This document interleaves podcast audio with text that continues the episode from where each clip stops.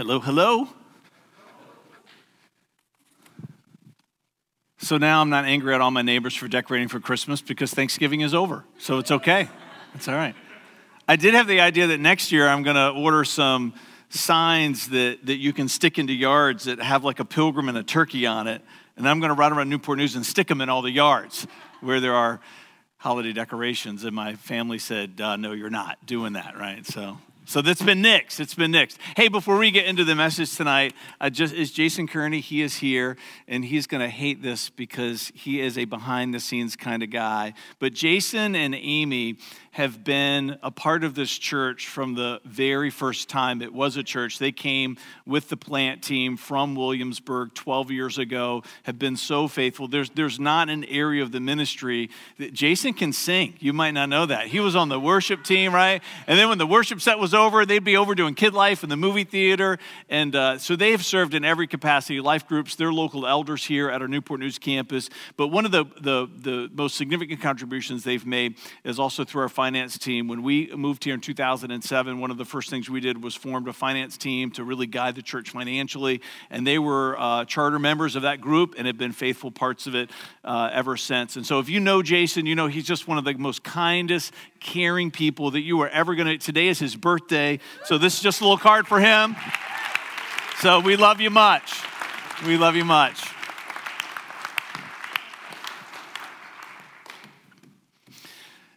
So, driving teaches us about human nature. Does it not? I know, I know. So, so now maybe I'm the only one, but when you're driving and you're going from one speed limit to another, and you're in a 45 and you see that it's going to change to 25, when do you start driving 25? Not, not what the law is, but where does it happen? Who said it over here? What, yeah, once you hit the sign, right? Yeah, I don't know what the law is. I'm just saying. But it's, it's once you hit the sign, right? It's, it's I'm not to slow down. And, and, you, and you have it perfectly timed if you've been driving for any amount of time, right? You know exactly where to head it and you slow down. So if you're in a 25 and you see a speed limit sign that says 45, oh, off in the distance, tell the truth. Tell the truth. When do you start going from 25 to 45? When you see it, right? I know. Now, some of you, it's got like you've got like night vision, right? So you can see that sign far off, or it's it's you can spot that speed limit going up for you a mile down the road. You've got like vision of an eagle. But when it's the other way around, I'm not slowing down until I immediately pass the sign, right? So that teaches us, I think, a lot about our journey as devoted followers of Christ. And this is why is that we're quick to respond to the blessing and the favor, but we're slow to respond to the sacrifice. We, we, we want the liberty, we want the freedom, but when there is a sacrifice that God is asking of us, we are reluctant. And, and one of the reasons why that creates a predicament for us in our journeys as followers of Christ is that oftentimes the sacrifice is connected to the blessing. The, the blessing that we want to be able to respond to quickly oftentimes never comes because we're putting off the sacrifice that God is asking of us. So much of this journey in our lives as devoted followers of Christ means that we've got to be willing to embrace, celebrate, not just tolerate this experience of dying to self that Jesus expects of us. So tonight we're going to be talking about. Oh, I'm using a clicker. I forgot. I'm so out of practice. Here it comes. All right, that's the wrong first slide. You're going to have to help me out, Katie. It should be questions about fasting. They should be in order, one through four. There you go. Am I in order now if I start? Okay. Honest words from the tech booth. Honest words from the tech booth. All right. That's great. So, you know, if the, the slide that was just up there, let'spractice.com, that's for you if you've been, if you're visiting with us or if, if you're new to the church. Uh, that's our website that we've got dedicated to uh, our discipleship model. Fasting is one of our 12 pathways. We've been in a series all year where we've been kind of jumping in and out in different parts of our model, and we've been kind of digging around in our 12 pathways. If you're not sure what that's about, uh, there's a booklet that we give you. It's a free gift for you at the end of the service. You can see somebody uh, in a blue shirt. But tonight we're talking about, right, which was, I, I want to say that David Godwin might have coined this phrase. It's, it's the Christian F word right? It's fasting. It's it's the sacrifice that we don't want to make. Now see i'm nice because i waited till after thanksgiving to put this on the agenda right? You with me so, right, I, I, should get a little applause for that. Thank you, whoever's clapping out there. I know, you're welcome. I'm a nice guy, right? If I'd have done this last week, you'd have been, I don't know what he's thinking, right?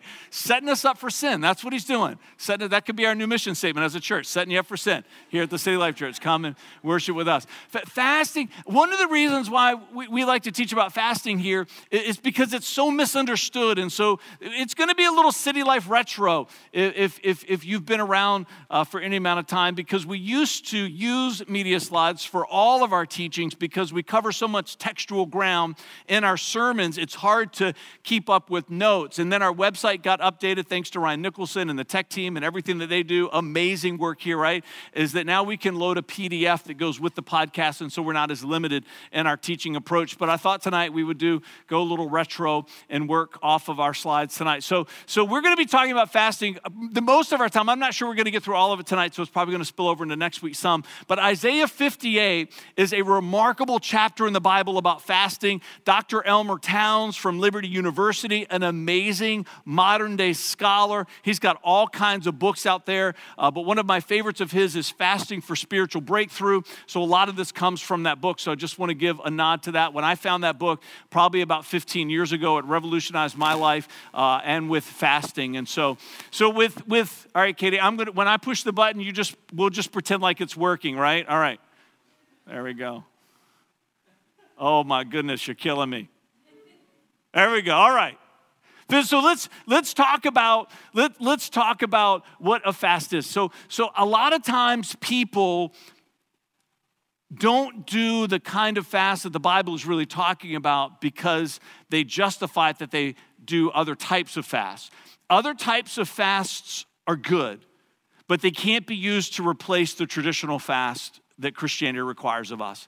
There is something about setting aside food and things that physically sustain you because part of the journey is learning how to deny your physical body and and to be in control of the appetite that so often is in control of us.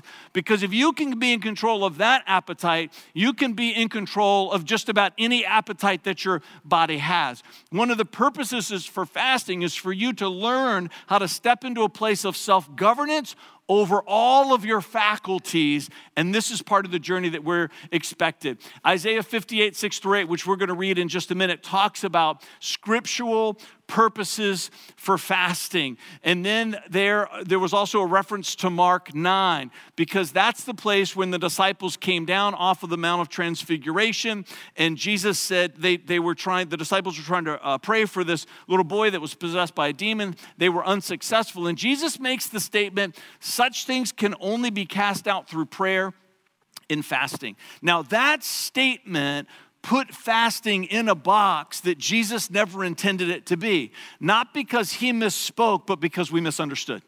That make sense? Jesus didn't misspeak, but we misunderstand. And, and, so people think that one, that that means that if you're gonna fast, you always have to have time, extra time dedicated for prayer. And so people look at their schedule and say, well, I don't have a day to set aside for prayer, so I'm not supposed to fast. But that's not what Jesus was saying. Jesus was referring to this idea that your life and my life should be defined by these 12 spiritual pathways that we teach. Fasting and prayer are two of those 12. And what Jesus was saying to those disciples is that if you're not investing in your spiritual maturity before you get to the place where you have to move with spiritual power, you're not going to have the power that you need because you're going to lack the spiritual maturity that you're supposed to be walking in. What G- because what we know from that story is that Jesus didn't stop and call a fast right? He said these things can only come out by prayer and fasting, but what he didn't do, he didn't say to the father whose son was in desperate need, We're gonna meet you back here in two days. And we're gonna go and fast, and then when we come back, we're gonna be able to help you. Jesus was able to move in the power that that child needed because he stepped into the moment prepared because fasting was a part of his regular life. Jesus was saying to the disciples, if you're going to be able to be the kind of disciple that I'm expecting you to be, then you've got to invest in your spiritual maturity, and prayer and fasting are two ways that you get there. These are the questions that you should be asking yourself before you go on a fast. So let's look at Isaiah 58. Let's look at Isaiah. Can you take me back to the other slide, Katie? Is this the one that was just up there? Let's read through this one together. This is this is 6 through 8. These are the nine the nine focuses that Dr. Elmer Towns talks about. Says is this not the fast that I have chosen to loose the bonds of wickedness, which, he, which we're going to work through all nine of these? Again, we're not going to get through all of them tonight. To undo the heavy burdens, to let the oppressed go free, and that you break every yoke. Verse 7 Is it not to share your bread with the hungry, and that you bring to your house the poor who are cast out, and when you see the naked, that you cover him, and not hide yourself from your own flesh? Then your light shall break forth like the morning, your healing shall shall spring forth speedily, and your righteousness shall go before you. The glory of the Lord shall be your rear guard. So, out of this text, Dr. Elmer Towns identifies nine focuses for fasting. It doesn't mean that these are the only nine things that you should be fasting about. You can fast about anything in life. But what it does mean, if you're going to be praying about these nine things specifically, there's something about a fast that changes you so that you can step into that moment and be effective. Another part of fasting, which we're going to see from the stories that we read as we work through these nine tonight and next and next weekend, is that for whatever reason, and it's a little bit of a mystery to us, that there are stories in the Bible that clearly state that when you fast specifically about these nine situations, not only does it change you, but there's something about that fast that unleashes the power of God in that situation. All right, let's look at the next one. All right, so the first one is this is humanity. Humanity. The only time in the Old Testament where a fast is commanded. Oh no, I'm going to go back to the 10 questions. Sorry, Katie. Sorry. These slides are all mixed up. All right. All right, 10 questions. I'm going to work through these. So these 10 questions are important to us. Let's look at Isaiah 58, 3 through 5. Isaiah 58, 3 through 5. It says, We have fasted before you, they say. Why aren't you impressed? We have been very hard on ourselves and you don't even notice it. I will tell you why. I respond, it's because you are fasting to please yourselves. Even while you fast, you keep oppressing your workers. What good is fasting when you keep on fighting and quarreling? This kind of fasting will never get you anywhere with me. Humble yourselves. You humble yourselves by going through the motions of penance, bowing your heads like reeds, bending in the wind. You dress in burlap and cover yourselves with ashes. Is this what you call fasting? Do you really think this will please the Lord? And then he goes on and continues to make these accusations against the people of Israel. But what he's saying is, is that you just can't go through the motion. Your heart's got to be in it. It's not just about it's not just about following the letter of the law, but but your heart is supposed to be in it as well. He doesn't want us to just be robots that are looking in this book and saying, okay, I'm supposed to do this, I'm going to do it. He, he wants our hearts to do it because we want to please Him and because we trust him. Matthew 6 and verses 16 through 18 is part of the Sermon on the Mount. And this is the place where Jesus gives all the restrictions for what you're not supposed to do when you fast. Now, this leads to a lot of misunderstanding as well. Not because Jesus misspoke, but because we misunderstand. And so he talks about the not having an appearance that you are fasting and not telling people that you're doing it. And, and what happens is is, is people have used this or they've sat under teaching that, that have taught this, eh, that, that, that you're not ever supposed to let people know that, that you're fasting, but that's not the purpose of those portions of the Sermon on the Mount. The reason why Jesus gave those restrictions because he was making accusations against religious leaders who were fasting for the wrong reason. They weren't fasting for any of these nine things. They, they weren't fasting for their own spiritual maturity. They were fasting because they wanted to be seen as spiritually superior. It's a great example of what we were just talking about. If you're doing it, but you're doing it for the wrong reasons, it doesn't count. So, the restrictions, so many times that you read, especially in the Sermon on the Mount, were not restrictions that Jesus intended to be applied to all people for all times. It was to be applied to people who were doing it for the wrong motivation. Fasting shouldn't be something that we do boastfully. Fasting is not something that, that we do, right? You're not in the workplace and carrying around a sign, I'm fasting today, because you want people to think that you're spiritually superior to them. But you don't want to hide the fact that you're fasting because fasting creates curiosity in people.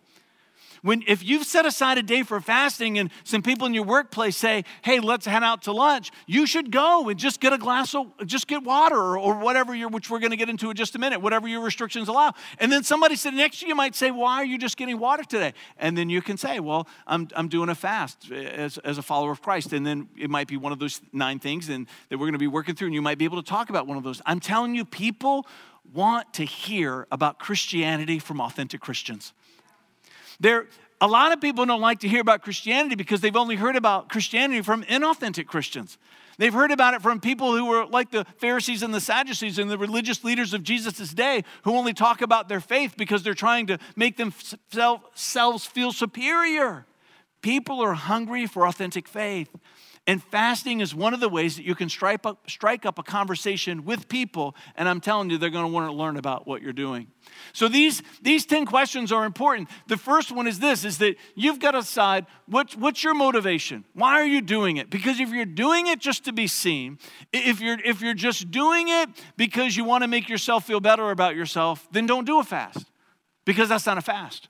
Your motivation has got to be because either you want to grow spiritually and prepare yourself for some moment in your future, or it's going to be one of these nine focuses or something else that you feel like if I fast, then it's going to make a bigger difference. If it is going to be because you've got a focus that you feel like that you need to pray for, then you pick that focus. It might be that you invite some other people to fast with you. That happens here at church oftentimes, that, that you're calling somebody and say, hey, I'm going to fast on Thursday for so-and-so who's been diagnosed with cancer, and, and we just want to pray and set aside a day to pray and fast, and you get some people to join in with you. That's part of your focus. Are you doing it yourself? Are you going to involve some other people. An important question if fasting is new for you is that if, if you've got dietary restrictions, it might be that you're might be that you're diabetic, or it might be that you're on certain kinds of medication that require you to eat food, and then you should call and schedule an appointment. Doctors have had conversations with Christians from the beginning of time about how they, given their body, can fast and what restrictions are reasonable. So set up an appointment. Go talk to your doctor and tell them that as a Christian you want to be able to experiment with some fasting and let them talk to you about what's going to be safe. Don't be foolish. Don't be foolish. If you've never done a fast before, talking about denying yourself of, of things that physically sustain you, eh, that I would encourage you by the end of this year, pick a time and do it for the first time. I'm telling you, you'll once you do it for the first time, you'll never stop. It'll become a part of your routine as a follower of Christ, but you're, because you're going to find the, and experience the meaningfulness of the experience. You don't have to start by doing something crazy, right? If you say, Well, I'm not going to fast until I can do it for like a week, it probably is 50 years from now, 30 years from now, five years from now, you probably still won't have done it yet. You, you got to give yourself some small steps that are easily attainable goals and you build from there. I tell people the best thing you can do if you've never fasted before is to fast dinner.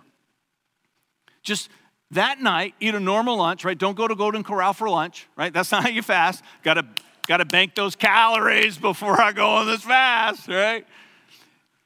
Normal breakfast, normal lunch, and then after you eat lunch, you just you don't eat any more food until you wake up for breakfast the next day. It's, it's the easiest way to do your first fast. Just don't eat dinner, You go to bed, you feel those pains of hunger, I'm t- and, and you resist. You're gonna wanna say, uh, if I just get a snack, it'll be all right, right?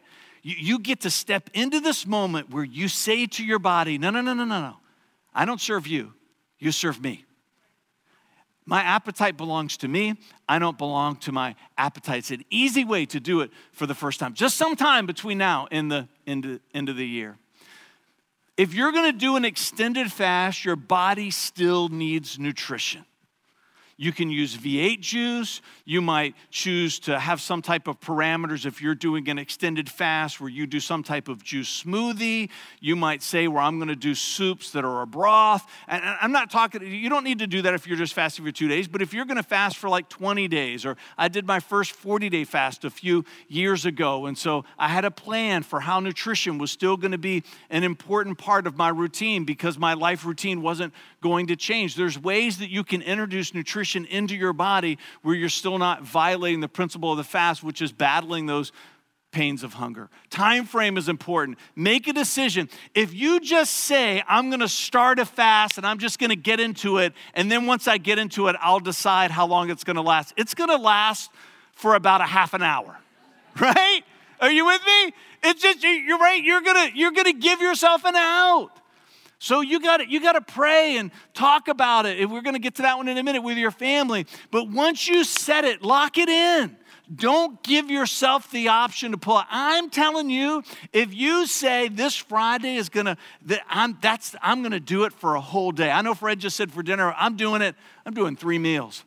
I'm, I will guarantee you, gonna, that friend from college that you've not seen for 20 years is going to Facebook message you that they're passing through town and want you to take them out to your favorite restaurant, right? That something is going to happen, and you've just you got to be locked in. You got to say to yourself, "I'm not going to do it." So you still go out to dinner with that friend, you get a glass of water, or maybe you get a glass of V8 juice and sit down and have dinner with them. I'm telling you, you're going to have some great things to talk about with them. Pick your time frame, lock it in, don't compromise. What are the parameters of your fast going to be? Again, that's going to be driven. It's connected to your nutrition, it's connected to your conversation with your doctor. Your parameters can also be dictated by the kind of work that you do. If, if you're a physical trainer or you do manual labor, an extended fast without food is probably going to be unwise for you, but it doesn't mean that you still can't sacrifice something that causes you to feel hungry and you can still do the things that you need to do to fulfill your responsibilities. Family is important. If you're married, especially if you've got kids and you're going to do an extended fast, you, it's a family conversation because the table is a place oftentimes where family come together throughout the day, right? So, depending on what family, what your family dynamic is, but for a lot of families, even though it might not be every day, but for the most part, dinner time is a time where family comes together.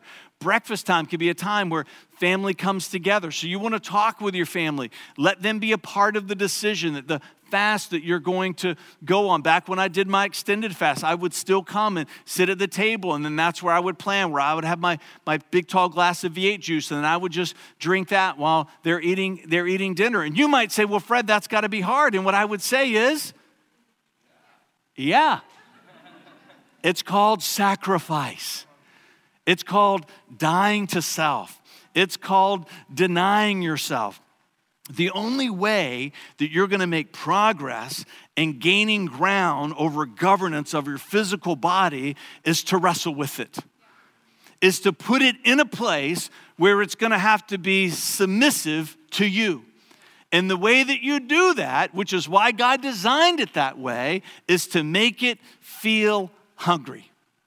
Make your family part of it. What's your routine going to be? Again, we talked about that a little bit with your job. We talked a little bit about this idea of your witness. If you're going to do an extended fast, you should expect opportunities to talk to people about your faith.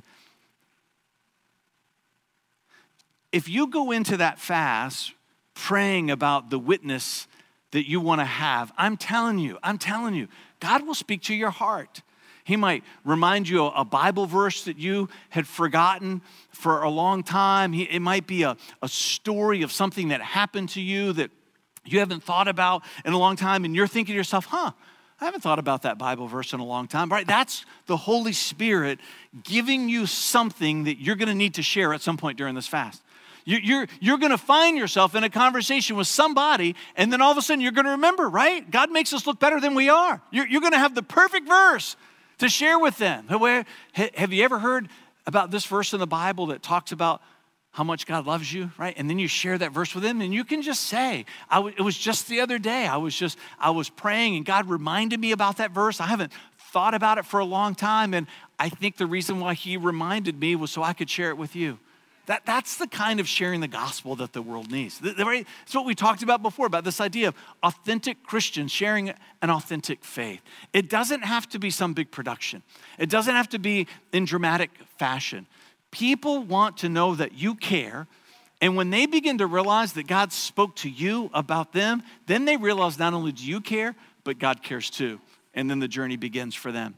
These are tw- 10 great questions that you can work through as you're journeying on this, on this, on this path of Christ and, and wrestling with fasting. All right, let's go to the next one. All right, so we're going to work through these again. We're going to get through a few of them and we'll save the rest of them till next week. But Leviticus 23, Leviticus 23, 26 26 to 32 says and the lord said to moses be careful to celebrate the day of atonement on the 10th day of that same month nine days after the festival of trumpets. You must observe it as an official day for holy assembly a day to deny yourselves listen to that language to deny yourselves and present special gifts to the lord. That concept of denying themselves was this idea of fasting denying themselves physical sustenance do not work during that entire day because it is the day of atonement. When offerings of purification are made for you, making you right with the Lord your God, all who do not deny themselves that day will be cut off from God's people. And then it goes on to talk about the consequences of not being in keeping with this tradition. It's the only time in the Old Testament where a fast is commanded as one of the seven great feasts. Forgiven for who we used to be, hope for who we are, having a vision and appetite for personal transfer, transformation, you should fast. There were feasts that were part of the Jewish culture, feasts that they were commanded to practice, feasts that, that, that were required that they would participate in. It's interesting, isn't it, that one of the great feasts, as part of this feast, in the beginning of it, they were supposed to go on a fast together. And it's interesting to me that the only feast that's connected to a fast in the nation of Israel was connected to the feast celebrating the Day of Atonement. Now, the Day of Atonement is the one day that the high priest would go into the temple and he would make a sacrifice for all the nation of Israel for the forgiveness of sin. And obviously, we understand that was a prophetic picture of one day the coming of Christ and the sacrifice that he would make for all of us. I think there's a connection between fasting and the Day of Atonement, as Dr. Elmer Towns points out in Isaiah 58, that if you're praying for the world, right? If you're just, if you're praying for people just broadly to come to the saving knowledge of Jesus Christ, then that's a great thing to partner with the fast. It, it, might be that just God begins to give you a burden. You might be doing your daily devotion, whatever you're using. Let's say you're using Oswald Chambers, the, the My Utmost for his highest, and maybe you get to a place in there and, and you're reading, and all of a sudden you just you feel this tug on your heart for the people in the world that don't know Christ. It might be that you're watching Nate, one of our regional elders, talking about this mission trip where he comes back from the Dominican Republic and just the great things that are going on there. And, and you're watching, and all of a sudden there's this, there's this tug on your heart, right? That's the Holy Spirit letting you know, hey, you should spend some time praying about people in the world who don't know Jesus. Your prayers make a difference. I don't know how they make a difference. No theologian can explain that to you. But God says that they do. It's one of the conversations we get to have with Him when we get there. But what we can't do is let the things that are a mystery to us stop us from walking in obedience to the thing that God asks of us. If we've got questions, let's talk to Him about those questions. It, but let's not do it as a reason to not step into the place that we're called to step into. If, if God puts a burden on your heart for the people of the world that don't know Christ, then fast lunch that day Pray for the people in the world. And you might say, Well, Fred, I'm not even sure how that one meal and that one prayer can make a difference in the whole world that doesn't know Christ. And what I would say to you, let's trust God to work out those details. What if He's picked you? What if He's picked one person in every city that day to pray for the world? And He picked you in Newport News to do it. I think that's the kind of stuff that we're going to see when we get to heaven. God's going to show us the stuff that we got to be a part of that we didn't even know was happening. And I think some of those moments we're going to be sad because we didn't step in. But I think some of those moments we're going to have a humble sense of pride because we're going to say, on that day, I did it. And then you're going to see the bigger picture that you were a part of. Let's look at the next one, Katie. Circumstances. Ezra 8, 21 to 23. Ezra 8, 21 to 23.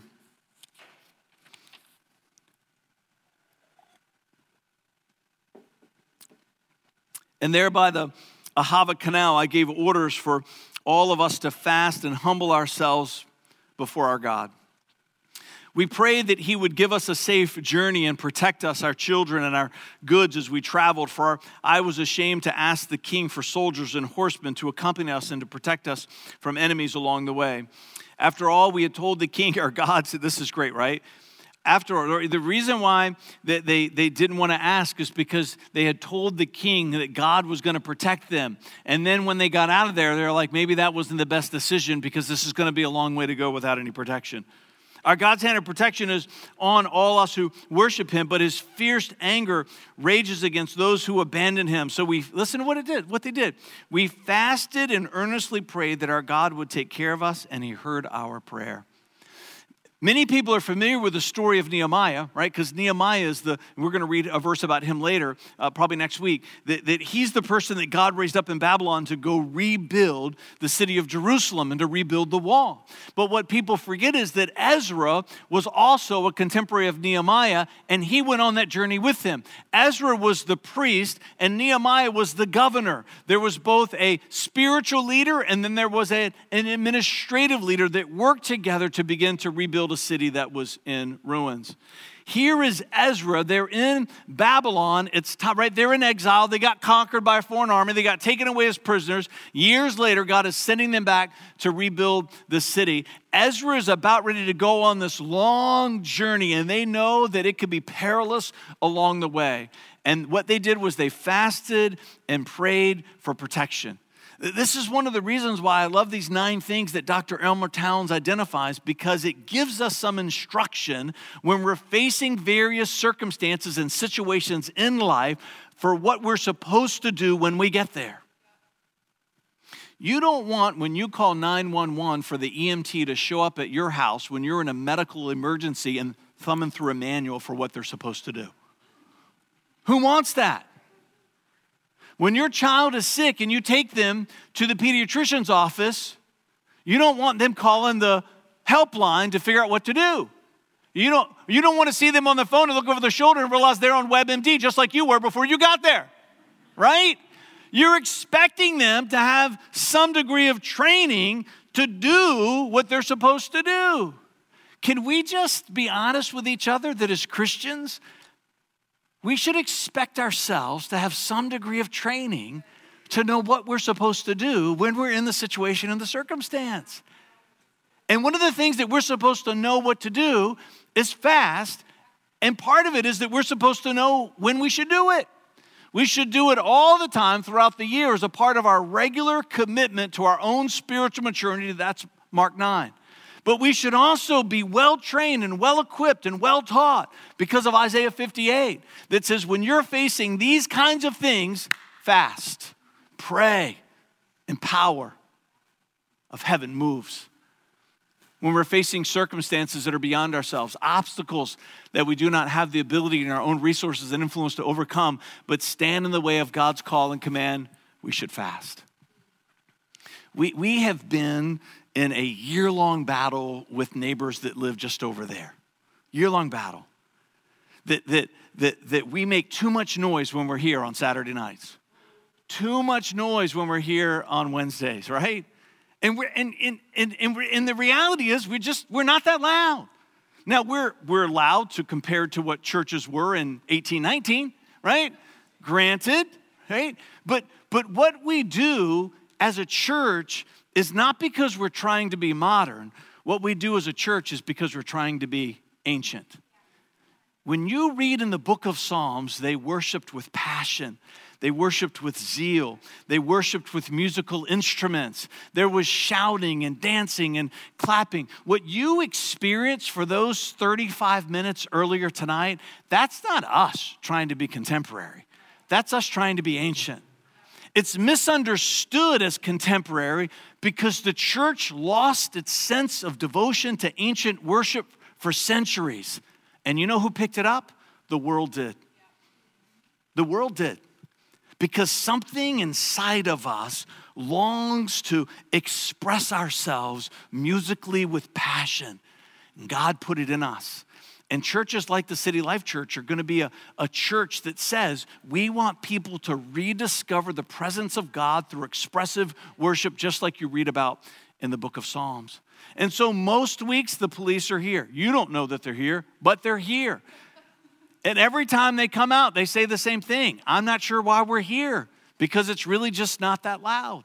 And so I guess it was, I don't know, about a month ago, this was one of these circumstances that I was just praying about. And, and, I, and I dedicated oh, every day I came into the sanctuary and prayed for this situation. And I fasted some that week, fasted some that week, praying about this situation because our, our enemy is not our neighbor.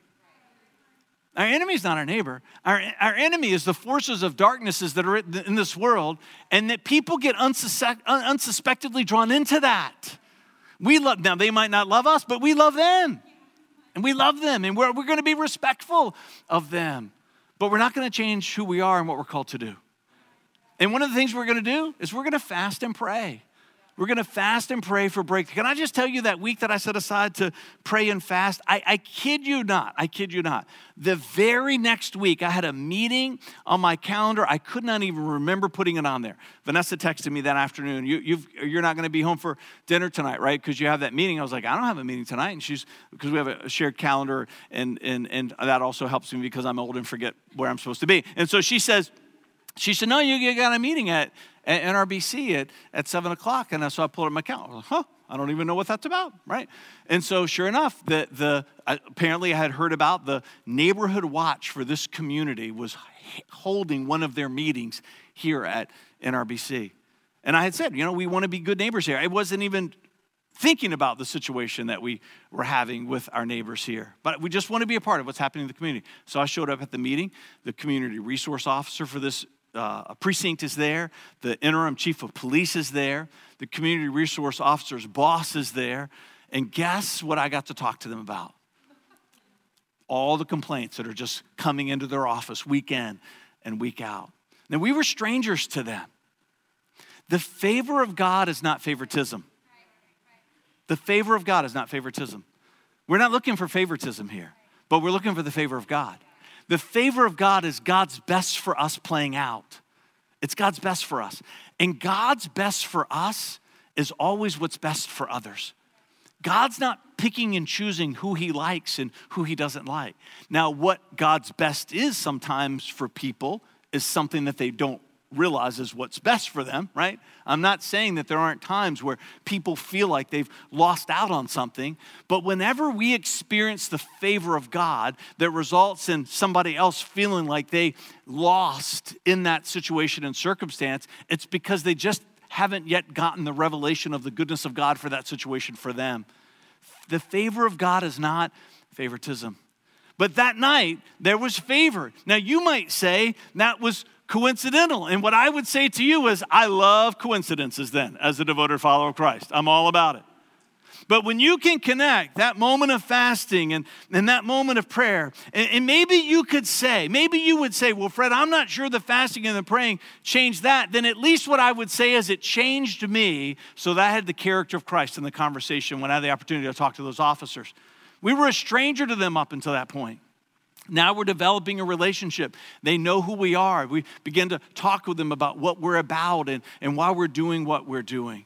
And we're going on a journey with the city and trying to get churches. Churches are not given the same exception that high school football teams and marching bands and, and Little League ball fields where they use loudspeakers. And all of those groups are given exceptions to the noise, noise ordinance that's written for the city of Newport News. But churches are not given that exception. And I believe, I've been talking to our leadership team about this, I believe that God's put us in this place so that we can be a part of changing the laws of this city for the protection of religious freedom and religious expression. At right now, you could get in your car tomorrow morning and you could drive around this city, and any church that if you could stand beyond 50 feet, which is nothing, 50 feet, 10 basketball hoops, if you could hear it, you could call the police and they could cite them for that. That's not why those ordinances are written. That's not the purpose that those ordinances are there. But people can use them to control the expression of worship. And as a church, we're saying we feel like God's picked us to say we're going to have better laws in our city so churches can have the freedom of expression that they need to have. You, when you got here tonight, you might have saw the, seen those two officers out there. That's why they were here. And so we're going on this journey and we're, and we're asking you to go on this journey with us where you're praying, N- not praying against the neighbor, but praying against what's behind the resistance because the devil doesn't like the gospel being preached and he's going to do whatever he can to stop it. I'm going to invite the worship team to come back up.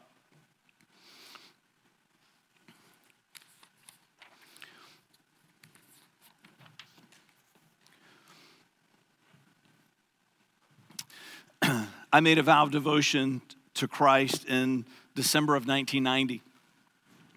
And it was probably, I want to say, uh, about a month or so after that decision. I was living at home with my parents and I was saving up money for, for graduate school. And, and, uh, and, and I felt like that God asked me to go on a fast. Now, I had been uh, around the church, even though the, I was not uh, a devoted follower of Christ. So, so I understood a, a, lot of the things that Christianity involved. So, even though I was a, a new Christian, the concept of Christianity weren't new to me.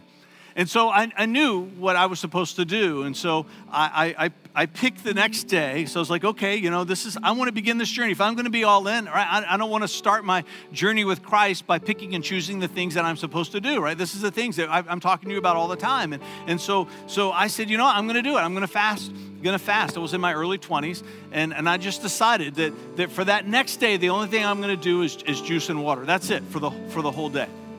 So I got up that morning and and uh, and had juice and water for, for lunch. I had juice and water.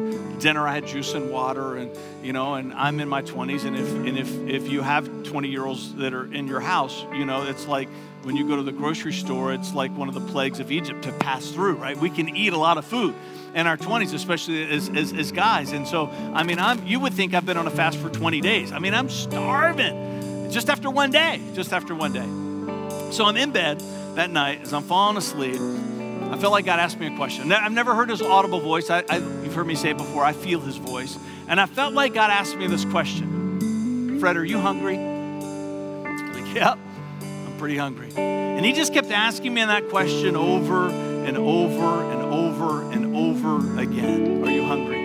Yes over and over, right? Tears welling up in my eyes, right? And just having this incredible encounter with God. And, and then this is what he says to me he says, Fred, that same hunger that your body feels right now, there's a part of you that came alive the day that you made a promise to my son to live for him. Something came alive inside of you. And if you don't feed it, you might not feel that it's hungry, but those hunger pains are there.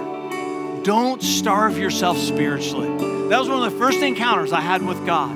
That's one of the first encounters I had with him when I made a vow of devotion to Christ. See, that's that's part of what fasting is too is that it reminds us that there's something inside of us that so many times we're just out of touch with and disconnected from. And part of fasting is what do I experience here is to mirror something I'm experiencing there. So it's about spiritual maturity. It's about these nine things that we're going to work through. But it's also about maybe God trying to put his finger on something in your life that you're denying yourself of. And there's a hunger pain there that God wants you to discover so that you begin to feed it. Stand with me as we pray. Father, we thank you for the sacrifice. We thank you for the challenge. We thank you that, that you don't hold back, that you don't make it easy on us. We thank you, God, that you put us in situations and circumstances that seem far beyond anything that we're equipped to handle. But what we know, God, is in those moments we grow. In those moments we change. And in those moments we learn to rely on you in maybe ways that we never have before for the people that are in here tonight, Father, that as we go into this last song, if there's somebody here tonight that's never done a fast before, not, not even in any sense by any measure, God, I pray that you would inspire their heart, that you would allow courage to well up inside of them, that they would take a chance on you, and they would take a step of faith and practice something that you know could revolutionize their life. In Christ's name, and everybody said together, Amen. Let's worship together.